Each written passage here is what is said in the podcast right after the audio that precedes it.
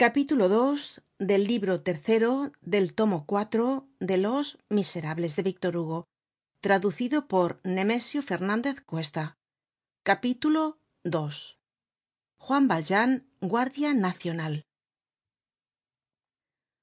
Por lo demás y hablando en rigor vivia en la calle plumet donde habia arreglado su existencia del modo siguiente.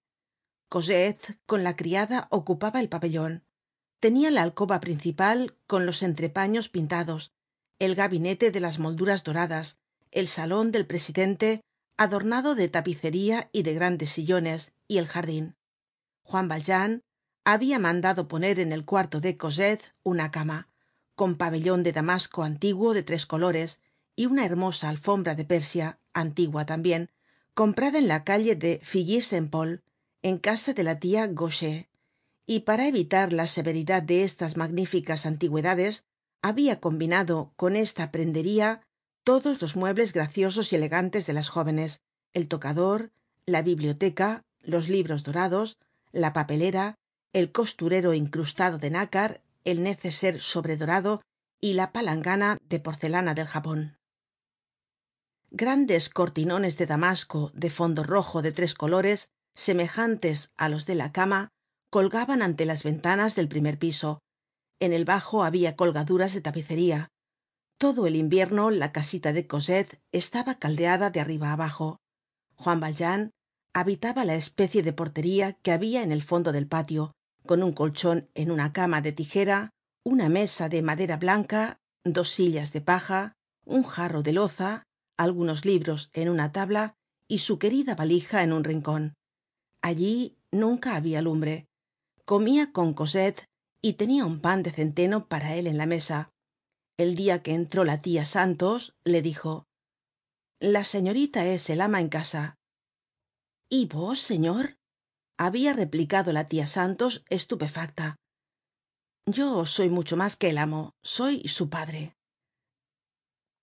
cosette en el convento habia aprendido la ciencia doméstica y arreglaba los gastos que eran muy modestos todos los dias juan valjean llevaba á cosette á pasear del brazo. La llevaba al luxemburgo á la alameda mas solitaria y los domingos á misa siempre á santiago de haut pas porque estaba muy lejos. Como aquel era un barrio muy pobre daba muchas limosnas y los desgraciados le rodeaban en la iglesia lo que le habia valido el título que thenardier le habia dado al señor bienhechor de la iglesia de santiago de haut llevaba á cosette á visitar á los pobres y á los enfermos. En la casa de la calle plumet no entraba ningún estraño la tia santos llevaba las provisiones y juan valjean iba por sí mismo á buscar el agua á una fuente cercana del boulevard guardaban la leña y el vino en un espacio medio subterráneo tapizado de conchas que estaba cerca de la puerta de la calle de babilonia y que habia servido en otro tiempo de gruta al señor presidente porque en tiempo de las locuras y de las casitas no habia amor sin gruta. En la puerta escusada de la calle de babilonia habia una de esas cajas ó buzones que sirven para recoger cartas y periódicos pero como los tres habitantes del pabellon de la calle plumet no recibian ni periódicos ni cartas utilizaban esta caja guardadora en otro tiempo de amorcillos y confidente de un golilla petimetre para las cédulas del cobrador de contribuciones y las papeletas de guardia porque el señor fauchelevent rentista era guardia nacional. No habia podido escaparse de las apretadas mallas del censo de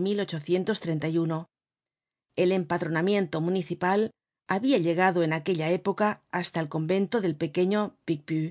especie de nube impenetrable y santa de donde juan valjean habia salido venerable á los ojos del alcalde de barrio y por consiguiente digno de hacer guardias. Juan valjean se ponia el uniforme y entraba de guardia tres ó cuatro veces al año y lo hacia con gusto porque el uniforme era para él un correcto disfraz que le mezclaba con todo el mundo dejándole solitario. Juan valjean acababa de cumplir sesenta años edad de la exencion legal pero no aparentaba mas de cincuenta. Y por otra parte no tenia deseo alguno de librarse de su sargento mayor y de burlarse del conde de lobau. No tenia estado civil ocultaba su nombre ocultaba su edad ocultaba su identidad lo ocultaba todo y como hemos dicho era un guardia nacional de buena voluntad toda su ambicion era asemejarse á cualquiera que pagase contribucion el ideal de este hombre era en lo interior ser ángel y en lo esterior contribuyente. Hagamos notar aquí una cosa. Cuando salia con cosette se vestia como hemos dicho y parecia un militar retirado. Cuando salia solo que era comunmente por la noche iba siempre vestido de una blusa y de un pantalon de obrero y una gorra que le ocultaba el rostro. Era esto precaucion ó humildad. Ambas cosas á la vez.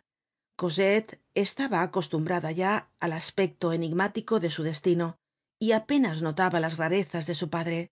En cuanto á la tia santos veneraba á juan valjean y hallaba bueno todo lo que hacia un dia el carnicero que habia visto á juan valjean le dijo es buena pieza y ella respondió es un santo. Ni juan valjean ni cosette ni la tia santos entraban ó salian mas que por la puerta de la calle de babilonia de modo que á no verlos por la verja del jardin era difícil adivinar que vivian en la calle plumet. Esta verja estaba siempre cerrada y juan valjean habia dejado inculto el jardin para que no llamase la atencion